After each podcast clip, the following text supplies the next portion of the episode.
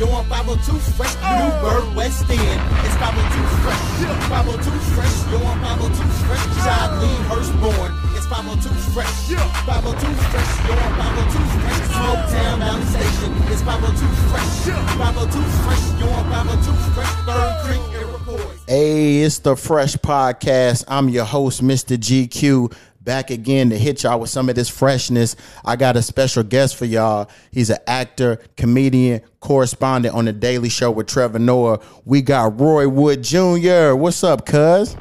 What's going on with your pepper? Uh, nothing much, man. Just chilling. Uh, I'm back here in my hometown in uh, Kentucky, just chilling for a couple days before I go to Dominican Republic. So I've been I live in LA, so man, nice. Just getting used Must to be this. nice. Thank you, man. I need the vacation. traveling. Yeah, so it's it's cold and like kind of snowy out here, so I'm just chilling right now, and I'm gonna link up with my folks in a little bit. How about you?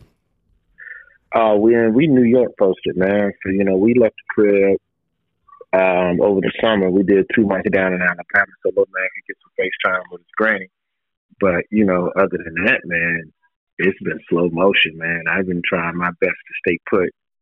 Um, you know, just do a little bit of work here. Um, I ain't been getting on stage for real, doing comedy. And you know, in New York, they got them rooftop shows, but I ain't fucking with no roof. It's 18 degrees today. I feel that I wouldn't I'm do that either. Kiss my ass, bro. Like there ain't there ain't no joke. Hell yeah, yeah. So all right, so you talked about the comedy. How did you get into stand up? I got in back when I was 19, and that was that was 1998, 98, 99. And so, you know, I was still in school down at FAMU, man. So, you know, we started ripping and running, doing open mics here and there around the city. And then the goal every month was to perform in a new city. Because, like, down south, it's different from, you know, you know, for the people listening in bigger cities, like, we ain't got open mic every week down south, like, not in Tallahassee. And, like, open mic is once a month. Matter of fact, in, in those days, in the entire southeast. I'm talking New Orleans, New Orleans on over to Miami, up to the A. Atlanta and Tampa were the only two cities with open mic every week in 1998. Damn. So if you wanted to get on stage every week, nigga, you gotta fucking you gotta get on this Greyhound. And so that's what I did. That's what's up. You know, and that was you know, it was a grind, but you know, it didn't feel like it at the time. I just felt alive, man. I was young and had something I enjoyed doing, and I liked doing it. So I just lived with that shit. You know, like that was. Shit, it, it definitely the show wasn't a lick back then.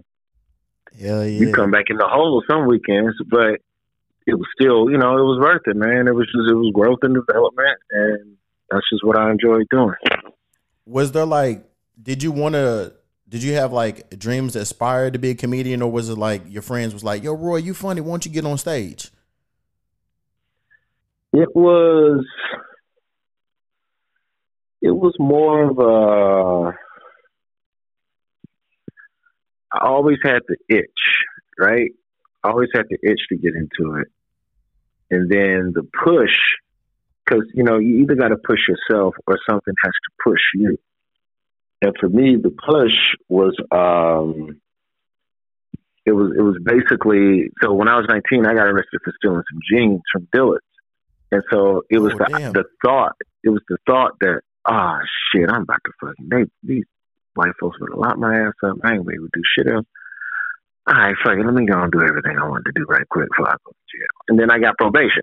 And then I just kept doing comedy. So, you know, that was the push. But, you know, I always felt funny. You know, I always knew that, like that part of it. You know, so it was about taking that and acting on it. You know what I'm saying? that's what's up Hell yeah, that was that was that was that was kind of the move, you know. Yeah, how I found out about you was through Pandora because uh, a couple years ago I was like heavy listening to stand up comedy, and then I heard you in the first uh, the set that I heard was when you talk about when you got kicked out of the career day, and I was like, oh, he's funny. And when I first heard it, I, I thought you was a white dude at first, and I, then yeah, and That's then that radio voice. Yeah. yeah. and then other uh, routines of you came up, and then I seen your face, and I was like, oh shit, and I started listening to more. And I don't know if you remember how we met, but this was probably about 2015 uh, in LA. We was on the same flight, and I was I was waiting aboard, and they they had said your name. They called you to come up to the podium, and I was like, that's a, a odd name. I listened to a dude, and then I seen you walking. And i'm like, oh shit, that's him.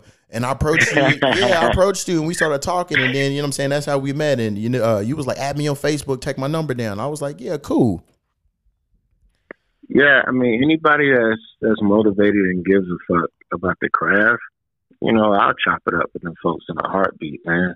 Right. But yeah, it's it's been damn that career day joke. That's that's been a minute, man. Yeah. That was that that happened for real too. That was that was a true story. I got into it with the teacher and she wasn't feeling me. But that was real So- shit though, man. Like you said, real shit. You know what I'm saying? Somebody got to strip, and somebody got to make the chicken nuggets. Yeah, the, the the joke was basically everybody ain't gonna make it.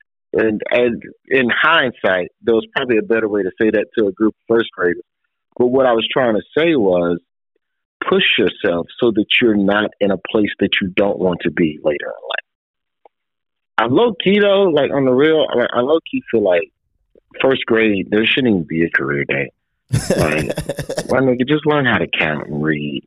I didn't know they was first graders. I thought they was like middle high school. You was talking to. No, no, this is elementary school. That's why they couldn't have me saying that wild shit. Kids don't understand sarcasm. So they ran me up out that school. I'm like, yeah, we think it'd be best if you didn't speak in the next room. We're running short on time. I I could just leave. That probably would also be bad. Damn, Roy, it's crazy. yeah, so you know, it's all in the game, man. But no, it, it's I've I've always enjoyed trying to, you know, talk to young people here and there. You know, I don't always have how can I put it? I don't always have the time, Uh-huh. but I at least try to be accessible when I am around, you know. Yeah. Speaking that you said that, man, I want to thank you for doing this. You know, like I talked about it on here about a few months ago. I was like, I was like frustrated. Like I was trying to book more mainstream guests. You know, I got a nice underground following. I have like underground artists and stuff on here, but I'm like, you know, I want to break out, you know, and get bigger. I want to get more mainstream guests. So I started reaching out to people and they was hitting me back saying like, yeah, I'll do it. And like you was one of them. So I'm waiting, you know, about like a week and a half, you know, to to hit them back because I know everybody has stuff going on and they busy and they working. And I, I was like on the hot streak because I had like you and like two other guys. I was like, yeah, I'll do it. And then when I reached back out, I didn't hear nothing. And then I was like, damn, I'm not hearing nothing. And I was just like fed up. You know what I'm saying? And like I told myself I was gonna have the the DJ Khaled approach. Like I don't know if you heard like artists say like if DJ Khaled wants you on a record, he's gonna call you every day, constantly like hit you up like yo, what's going on? And I'm like, I need to have that drive, but I'm like, I don't want to be too pushy. And I know people are, are busy and stuff like that. And then it kind of just like got me down. I'm like, man, like we we supposed to do this a couple times and we had to like reschedule. And then the other cats who said they was gonna do it, when I reached back out, they never hit me back, and I was just like distraught. And I'm like, should I keep going and try to get mainstream guests or stay where I'm at, you know? But thank you so much for like doing this because I was just like frustrated and like I said one of my goals for 2021 was to try to get an agent or a manager to somebody who can like do the booking and who has like more connections than me because it, it like it, man it was a struggle, bruh. Like I just been, Yeah, it it takes time. I, I'll say this to that though, and this ain't in defense of anybody, but just make sure that you don't, you know, whatever you feel, don't carry it for too long because that shit'll stay with you and then it piles on, and then you be one of these angry, bitter niggas in the game. yeah, It's all in the game, you know. Some folks is busy, some folks, you know, they can't do it, and then also, you know, a lot of us you know, I can't speak for the next fan, but you get a lot more podcast requests because there's a lot more people doing podcasts now. and It's a lot more people at home. Um, so you know, there's there's a balance that some folks try to maintain. I still believe you can't do it. Just straight up say no or let niggas know when the window is that you can. You know, which is what I've which is why what I've always tried to be upfront about. You know, I'm trying to balance work and life. If I open this door right now, my four year old will run in here and fuck up this whole interview. so you know, you you be trying to, you know, burn the candle at both ends, but just just make because uh, the only reason I'm telling you that, man, is because that shit ain't gonna stop. Right. It's it's trying to book podcast guests now. The next thing is gonna be trying to book people on your TV show or collab with somebody on something. They gonna say yeah, and then you gonna get down to the email, and they gonna say nah. Then it graduates to trying to get somebody to work with you or trying to get somebody to read your script. One day you're gonna write a script and you're gonna send it to somebody because you want notes and you want feedback, and the motherfucker ain't gonna read it. Right. And it's gonna feel the same way this shit feel. And if you ain't careful, you fuck around, just be running around here just mad at the whole industry instead of just accepting the fact that there's a lot of snakes, there's a lot of fuck boys. It just is what it is. You just gotta step around them. Yeah. Like I knew how like it at that. the, the business was and I was like I never had no malice or no like anger. I was just like, all right, cool, you know what I'm saying? And I just use that as motivation to like to keep grinding, you know. But I know how it is in the industry. Some folks be like, Yeah, I'm gonna do it, and then you never hear nothing back from 'em. And then I know like you got work and, and and the life going on. So I'm just glad we was able to to get this going on. Yeah, yeah, yeah, all good. It's all good, man. Yeah, something that I heard when I was listening to a podcast a couple months ago, uh, a beef that you had, and like it threw me for a loop. I was listening to N.O.R.E.'s podcast, and they had J. Prince on there, and they, and they mentioned you. And, yeah, and like my ears went up. I was like, "What the fuck?" J. Prince and Roy Wood Jr. and shit, and like I haven't That's heard universe. specific stories about J. Prince, but I heard that he was one not to be fucked with. And then I went back to try to read up about it, and And I then fucked with him. Yeah, and I seen I seen the story, and then I I seen the video where he was with Sway, and then you called in, you know, and y'all hashed it out, man. I was just like, damn, that's crazy. How how, did, Yeah, that was how did that feel? that was fucking insane. That was that was at first I got to shout out Sway. Sway the one who called me to go, hey, we're gonna have J. Prince on the show. You want to call in? okay, I was like, look it, why not? I'll fucking say what's up to Jay. Um, nah, that was that was me being young and wild. The people don't know the story. I was in Houston. Um, I was at a um, I was at a record studio in Houston, a record studio, and we were doing we were working on my new prank call album. I was doing a, um, a prank call album where I was gonna um, where I was gonna um, prank call celebrities. J. Prince was one of the people I was gonna prank call. Man, we called this nigga man, and he wasn't with the shits at all. And then at the end of it, we told him, "Hey, it's a prank. We're over here at such and such studios. We was just fucking around." Jay goes, "Oh, I know exactly where y'all at." Click. And I was like, "Oh, like when a nigga end the conversation by going, I know where you at." That means he finna come try to touch you. yeah. Nigga, I left that studio so fast and went to the airport. I went home, bro. I went home. I went home back to my mama's house and set up the kid. Like at least, at least if J. Prince don't touch me, you're gonna have to do it in my city. yeah, you're gonna have to find me. I I got some cuts I can hide off in in Birmingham, but Houston, I ain't got no friends in Houston at the time. I ain't know nobody in Houston. right. I knew a Houston niggas, but I ain't know nobody in Houston. Did you ever finish the album? Hell no, I was done. I was, uh, 'cause celebrities take themselves too seriously, bro. Yeah, Man, that's why if you go back and watch episodes of Punk'd on MTV, ain't a lot of black folks getting punked. It's a few, but most of the black people they tried was already kind of in the spectrum of they could get a joke. All right, you got Tracy Morgan. Okay, Tracy Morgan can take a joke. He's a comedian. Like I'm, J. Prince is a straight up dude that he lives and abides by the code of the street. Right. Prank calls ain't part of the street code. He's a businessman, but he but his business is structured around honor and code, and within that ain't no room for no fucker. Calls is fuckery. right. so you interrupted my day with this fuckery. I gotta come touch you. I feel that. I was like, shit. You touch me, nigga. You gonna have to get through airport security. I'm gone. Have you had like any people that you've like pranked, like come up to you on the street, was like, "Yo, that was me," or, or had like any issue, like, "Yo, that was fucked up. What you did to me." Cleveland. Um, it's only happened once, which it's kind of an amazing thing considering how many people I've prank called in the course of my career. Um, but yeah, yeah, I, I prank called this dude in Cleveland, and I told him like his son, his son had gotten in trouble. His son had gotten in the, the basic because a lot of these prank calls, their family sets them up. I'm not just calling people at random. There's somebody in your in your circle that told me something about you, and then I call you and I use that against you to get you pissed.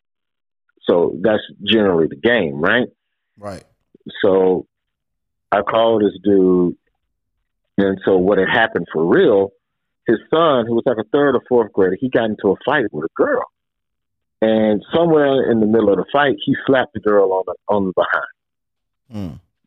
And so he got so he got suspended, whatever, whatever. So then I call him and I go, yeah, man, I'm the parent of the girl. So we got to fight. He go, what?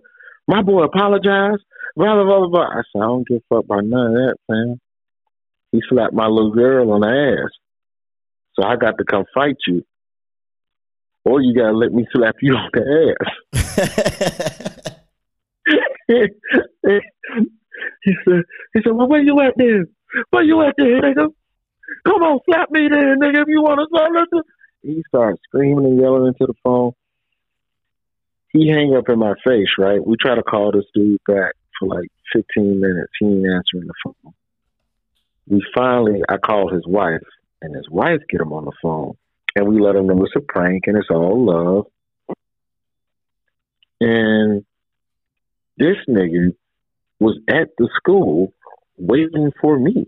Damn. He had hung up in my face, got in his car, and drove to the school, and was sitting out front by the buses waiting to see me walk in with my daughter. That's how mad he was. So three months later, and it was it seemed we told him it was a prank, it was all love, whatever. Three months later, I'm performing in Cleveland. I'm not even thinking about this dude no more. And I'm at the, you know, I'm taking pictures after the show, and this dude came up to me he, you know, shook my hand. It, it started out like a handshake, but then he gave me a tight grip, and then he pulled me in. And he go, "Don't you ever call my house again with no fuck shit like that. I'll beat your monkey ass. Do you understand, nigga? Oh damn! If I want, if I wanted to touch you, I could touch you, nigga. Anybody can be touched." And he pushed me away. That's crazy. And that was like he had been sitting on that for three months, bro, waiting. He saw me coming to the club. He bought a ticket. I was going to say he bought a minimum. ticket to do that. he sat through a ninety minute comedy show, MC, middle act, headliner, just for that moment. Damn, it's people crazy out here. That's why now, man. You know, niggas be asking me, "You gonna do another prank call CD?" Never. I'm retired. it's a young man's game, and to to do that properly, you just got to have a recklessness that I lost when I had a kid. Right. I'm trying to live and I'm trying to put food on the table. So, and also, you know, people ain't playing them games like that no more, man. People's out here hurting, so you can't be messing with folks' emotions. People on edge, just in general, right? Just in general, just life shit. When you calling me with this, I don't need no pretend stress. This ain't funny. That was cute in 04 when I had when I, you know, I had a good run from like 03 to 07, killing the game. But mm, I couldn't I couldn't do that no more, man. I I am 100 percent retired. Any prank call you hear of mine, I guarantee you that bitch at least 13 years old. well, I just recently found out the prank calls is coming back. Are you on Clubhouse? Oh yeah, I've seen the prank call room. Me and then just calling people at random. Yeah. It's a good it's a good idea. The issue though is that it lacks editing. If I'm just going to be honest, right? Like I think it's funny, but a good prank call, like a raw prank call, my shit was like eight nine minutes, and then you chop it down to three thirty. You know, maybe two forty five to just get to the essence of it because people just want to laugh and keep it moving. But yeah, you, are right. It's it's coming back. There's definitely going to be evolution. At some point, they got to do video pranks or something. Right. Yeah, because the room that I was in, they was calling like celebrities and they was calling like regular people, but like people in there was like, yeah, they giving out different like rappers and shit number, and they calling pretending to be like Tekashi Six Nine's manager and all type of That's shit. crazy. Yeah, man. And I was listening to the Breakfast Club the other day, and uh, DJ Envy was talking about it, and he was telling me the scenario and the names. I'm like, I know exactly who that was. So they just got uh, Envy the other day. Damn. so they're for real pranking people. But then it's not recorded. Right. It's just for the it's just for the street. So how are you monetizing? How are you growing this? What what do you do next with it? Like it's something fun, but it's not I hate to sound all like Silicon Valley. It's not scalable. How do you grow this idea into something profitable? Y'all niggas on Clubhouse fucking off calling randos and you know how many more people would want to fucking hear that call? Right. But you know, then you get into recording laws and one party and two party notifications and all of that stuff. Then you got some legal shit on you. Yeah. you got some legal shit. Crazy shit. So man, tell us how was it on the Daily Show? How did you get that gig? So that was 2015. Yeah, 2015 or 2014. Jon Stewart announced he was stepping down. This was going to be his last year. Um, and then Trevor Noah took over, and so in 2015, you know, I guess he started asking around a little bit about, you know, who's making noise, you know, with comedy and a little bit of politics mixed into this shit. And, you know, my name came up, you know, the homie Neal Brennan uh, threw, threw my name, and that was enough to get the audition. And, you know, from that, that was essentially, you know, how I, how I got on the show. You know, Trevor was, you know, and to this day, still a man of his word. I'm not here to change what you do. I just want you to do it over here. That's what's up. And so, you know, it was, it was that simple, and it's it's been pretty much that meat and potatoes. You know, where it's just look, I want you to be able to to be funny, but also have opinions and be able to say stuff in your in your content. Yeah. And you know, to his credit, you know, he's you know I've been able to do just exactly that, exactly that. I remember when I first seen you on there, I was like, "Oh shit, I know him." I was like, "That's what's up." Yeah, it was like that was like straight insane, man. Like you grew up watching this show, and I'd already auditioned the Daily Show back in 07 and shit the bed. Didn't get it. So the fact that I even had a second audition, like I don't know, man. Like it was one of them. Okay, now I know what to do with it. Because the other thing that helped me, career wise, I was kind of down bad 2014. So, you know, the only thing I was really getting trucked like Conan, Conan O'Brien would put me on, and ESPN would put me on. Those were pretty much my two regular TV gigs. Um, but that time on ESPN, because ESPN, from a from a structural standpoint, most of ESPN's programming is argumentative. There's news, but most of their unscripted shows, people arguing different viewpoints about a particular topic.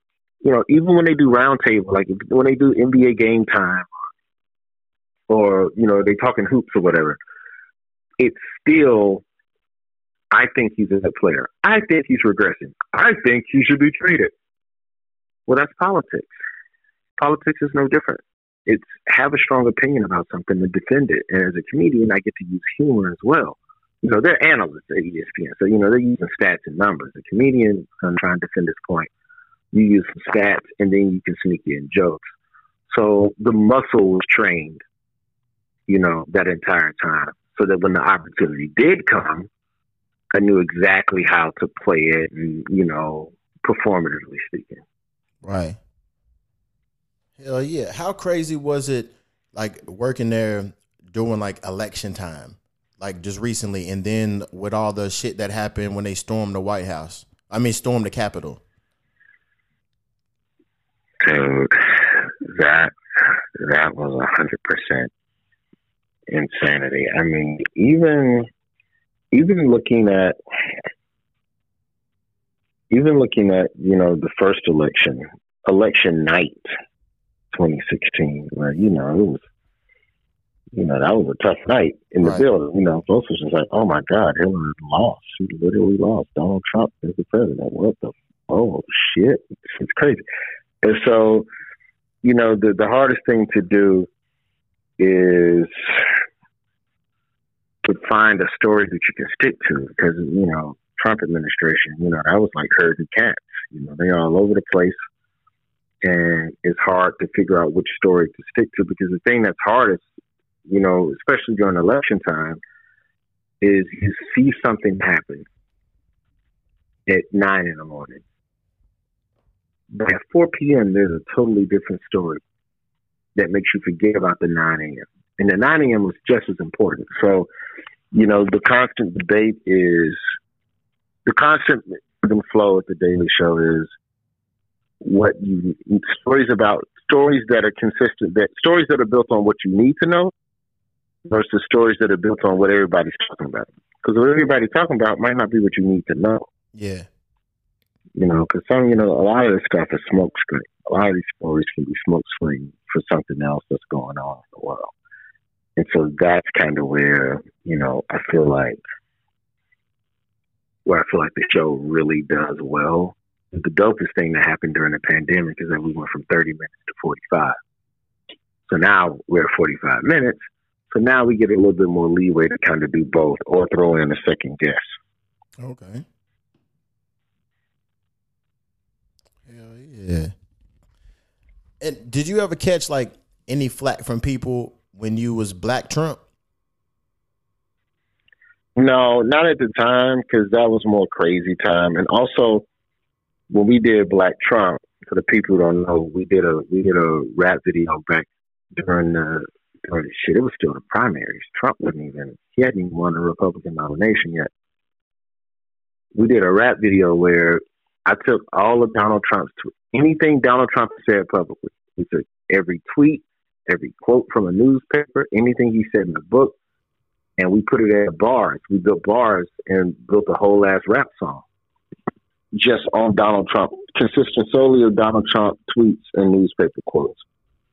And so, you know, put on the Trump wig and rapped as Trump, and you know, and that was funny, and it it did numbers at the time, like it was the shit at the time. Yeah. But that's a perfect example of how the tide changes. That's not a joke we would have made a year later Right. because shit wasn't funny. It wasn't silly no more. It, it- shit was shit was cute when we did Black Trump because you still thought Hillary was going to win. So you can, you know you can flirt with the devil a little bit because you don't think it's going to really happen. But when it actually happened, it's like okay, tonally jokes have to start changing.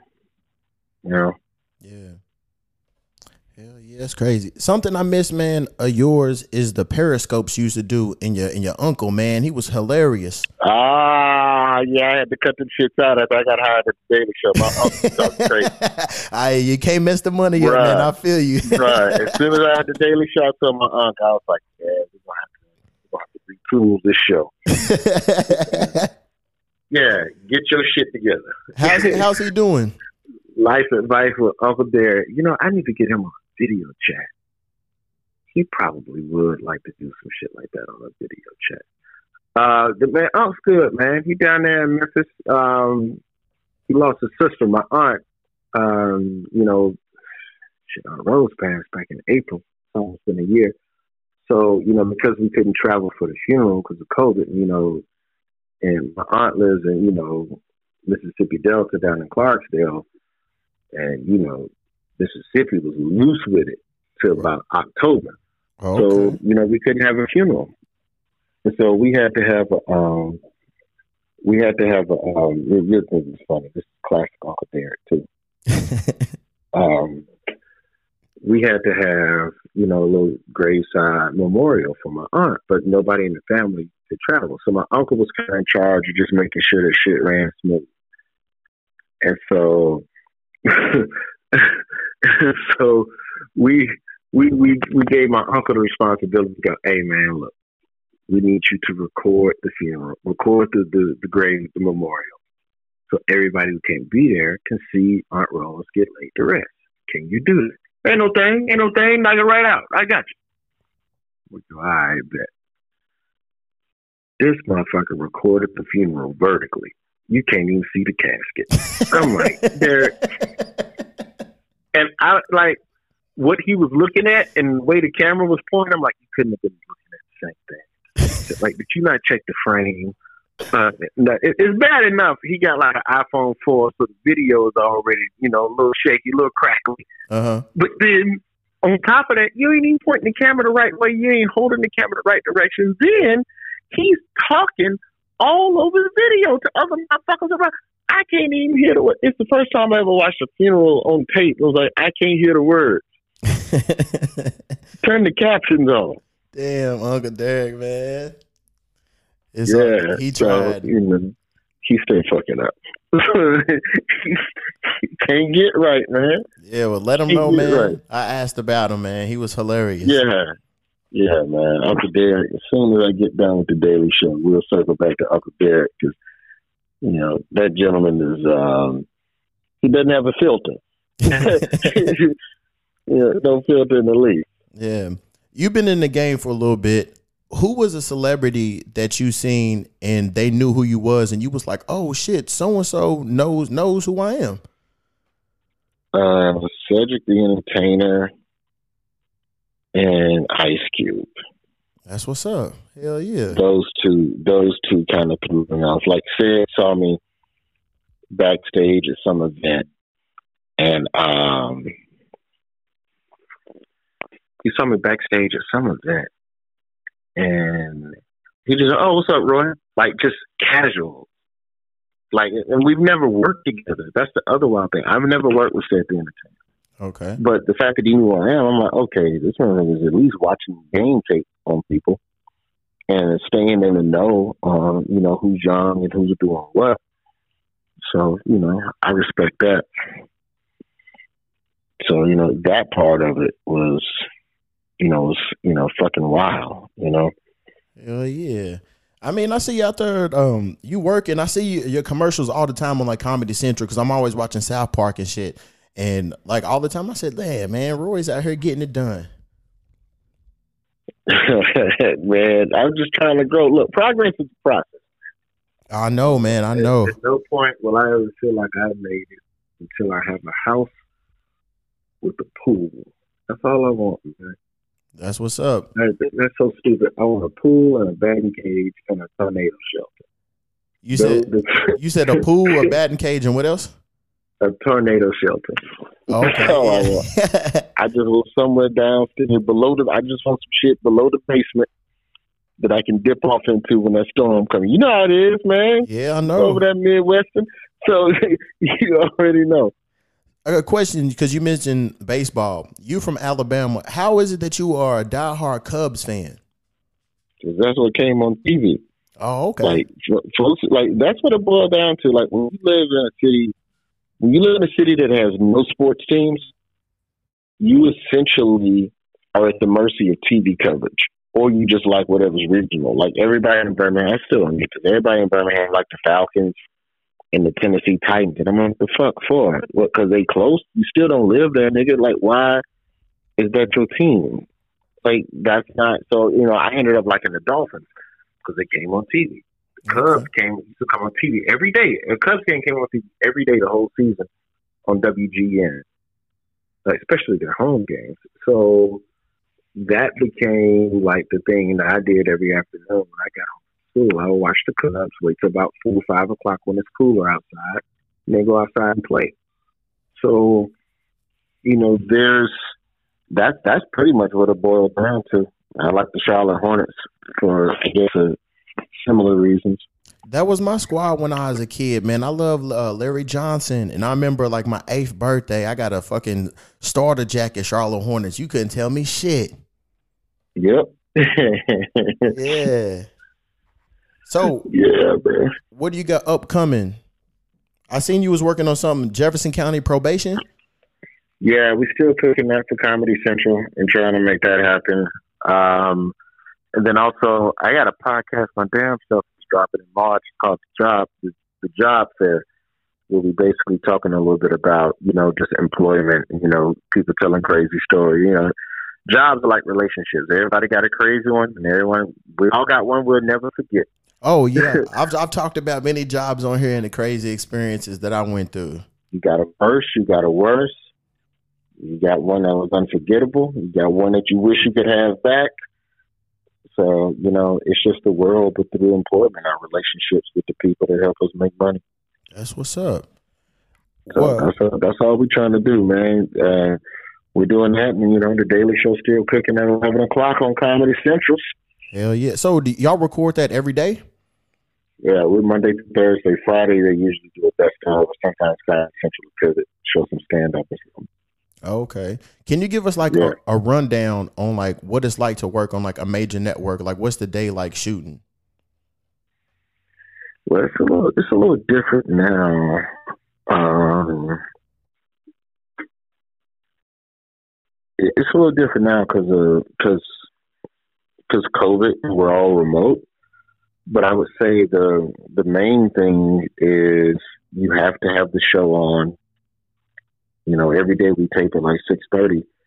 You know, five o'clock. You know, six six thirty, so that the show can get you know uplinked to the satellite, so it can get beamed down to everybody globally. So the biggest thing that I've learned is to not overthink jokes all the way up to the last minute. Sometimes you can thought all you could possibly think about a joke. You know what I'm saying? And there really ain't nothing else you keep trying to make the joke better and tag it and tag it and tag it and tag it, and you just can't quite come up with anything else. And if you can't, congratulations, you're done. Yeah. You know, so like in that regard, I think that's that's probably the biggest difference. You know, versus working alone and just kind of one man band in the show. But you know, you also learn the importance of collaboration. You know, I would say to any creatives, get with other people that are doing what you're trying to do and get their feedback, get their opinions on stuff because you'd be surprised how much that's going to help. That's going to help your own refinement process, your own creativity process. Right. So yeah, I think I think that that part of the game, you know, is really important. Yeah, yeah. Before we get out of here, will you tell the people where they can find you, like online, where they can find some of your stand ups, all that good shit? Hey, my name is Roy Wood Jr. Just Google that. if you Google that, I'm serious. Put a dot com behind it, put an at sign in front of it. That's me everywhere. Hell yeah. Everywhere. I think I'm one of the last people on earth that's got the same social handle on everything that fucking exists right now. Yeah, hell yeah. And I'll make sure to put uh, your Instagram and all that shit in the description too. Oh yeah, yeah. Please do, man. Yeah, no problem. Please do, man. But yeah, respect to you on this grind, because you know this podcast and stuff. It ain't easy to do it regularly, and more often than not, um, I really think a lot of the game, man, it's just about having emotional perseverance and consistency when it comes to content. Yeah. Yeah, man. I've been doing it for about two and a half years, so it's it's good, man. I get streams in over two hundred countries, over five hundred U.S. cities. So over the last over the last six months, I've been on and off every other every other like week, every other month on the iTunes and Spotify charts. So I'm just trying to you know build it up and and get mainstream. That's it, man. Yeah, that's it. But yeah, man. Well, I'm here when you need me, man. Yeah, man. I appreciate you. Whenever I'm, I'm, I'm, man, I ain't never been to New York City, so I'm trying to get out there. I know it's crazy and shit right now, but when it's like summer, springtime, you know, I want to go out there or whatever. Yeah, but, wait till it open up, or at least when there's some outdoor shows in the spring happening. Yeah, do more, go more, see more.